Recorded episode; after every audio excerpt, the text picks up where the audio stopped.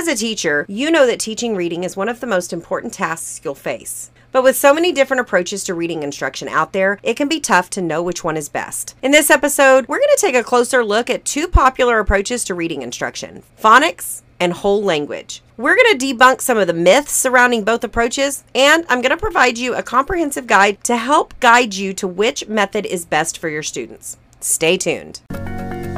Welcome to the Teaching Made Easy podcast, where it's all about simple systems that actually work so you can finally teach and give your students bigger impact in their learning. Teaching is hard, y'all, but what if I told you that sometimes we make it harder than it has to be? I'm Farrah, CEO of Farrah Henley Education and host of the Teaching Made Easy podcast. I've been an educator for almost 25 years, and to say I've seen a thing or two is an understatement.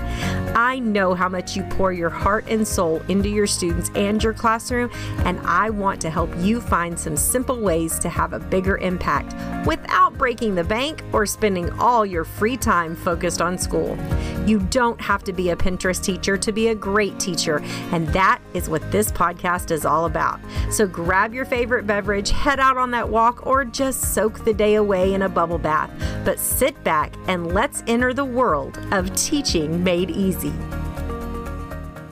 What's kicking educational rock stars? Welcome back to another episode of the Teaching Made Easy podcast. I am Farrah, the Center Fairy, your ultimate source into the wonderful world of simple classroom systems that actually work so that you can finally get back to what you love teaching. If this is your first time joining me here on the podcast. Welcome. I'm so glad you found us here on your favorite podcast listening platform. And if you're a returning listener, welcome back and buckle up because we are about to start 2023 off with a bang with another episode of helpful tips and strategies to make your teacher life easier. Guys, welcome back to the podcast. Another year has gone by. We took a break through the holiday, but we are coming in hot for 2023, and we could not be more excited to be back with you. I hope each of you had an amazing holiday. You took some time to get some rest that you needed and just recharge and get ready for this next semester of school ahead. I know that things have been such a struggle for so many of you this school year. It's just been rough. And uh, I know a lot of you needed a break and you needed to rest. So I hope you were able to get that much needed rest. Now, today's episode is about a topic that has kind of sparked a lot of controversy in our little teaching community, very specifically around reading and reading instruction. Now, I have to say,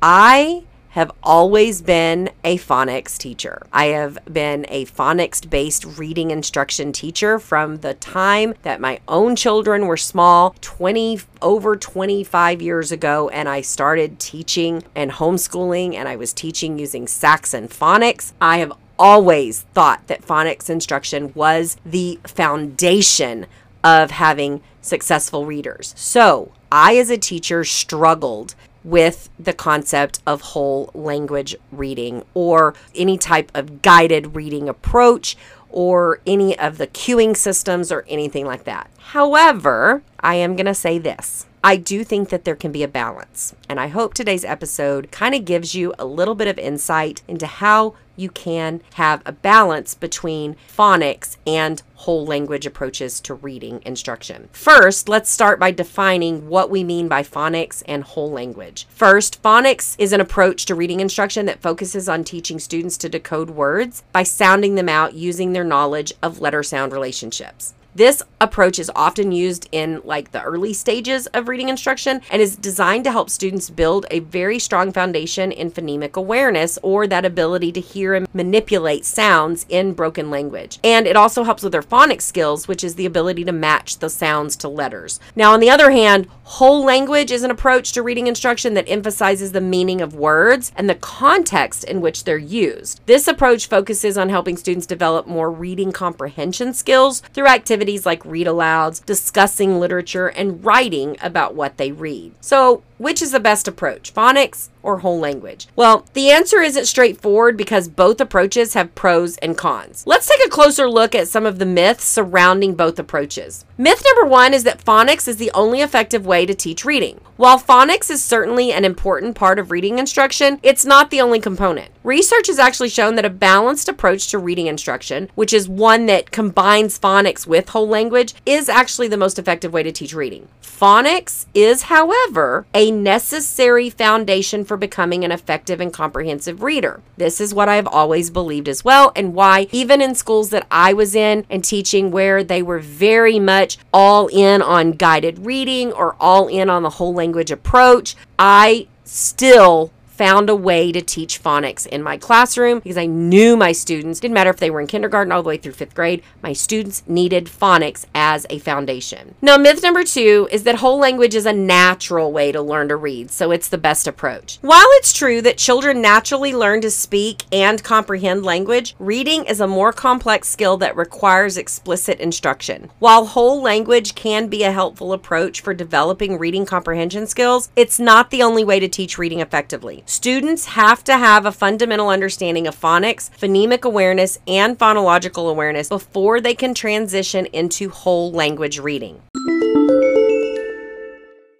Now, myth number three is that phonics is boring and doesn't engage students. This simply isn't true. While it's important to keep your phonics instruction varied and engaging, there are plenty of fun and interactive ways to teach phonics skills to your students. For example, you could use games, songs, and hands on activities to help students practice their phonics skills. One of the reasons I'm creating my Phonics for All printables is to have a quick and engaging activity for you to use for your students. The no prep printables in our bundle are a perfect supplement to your small group lessons or to use for early finisher activities inside your literacy centers. You can check them out by clicking the link in the description and jumping over to our shop. Now, myth number four is that whole language is too easy and doesn't prepare students for more advanced reading. Again, this just simply isn't true. While whole language emphasizes the meaning of words and the context in which they are being used, it also helps students develop important comprehension skills that are essential for success in later grades. So, which approach is right for your students? Ultimately, the best approach was going to depend on your students' needs and abilities. If you have students who are struggling with phonemic awareness or phonics skills, you're going to want to make sure that you focus more on phonics based instruction. On the other hand, if you have students who are already strong readers, you may want to focus more on whole language and other approaches that help students develop higher level reading comprehension skills. Now, one set of students may fall in a certain special category, and I usually had students that fell in this category as well. And that was that they were good readers because the whole language approach and the way they were taught to read, they caught on very quickly and they were actually very good readers and very good. They could comprehend what they were reading. But where they were lacking was in their spelling and it affected their writing. Don't be tricked into thinking that just because you have a very strong reader that they don't have a need for any phonics based instruction because they may have holes in their phonics instruction and their phonics knowledge that is going to affect them as writers when it it comes to things like spelling. So make sure that you're checking those even if you have students who are very, very good readers. Now, both phonics and whole language are important approaches to reading instruction, and a balanced approach that combines both is the most effective way to teach reading. By debunking the myths surrounding both approaches, I hope that I've provided you with some information that you're going to need to make an informed decision about which approach is best for your students. Now, if you're looking for more tips, strategies, and simple systems to take into your classroom to make your teacher life easier, check out the other episodes of the Teaching Made Easy podcast on your favorite podcast listening platform. Don't forget to subscribe to the podcast and check the show notes for links to any of the resources that I've mentioned in today's episode. If you haven't done so already, we would be extremely grateful if you would jump over to your favorite podcast platform and leave us a five star review.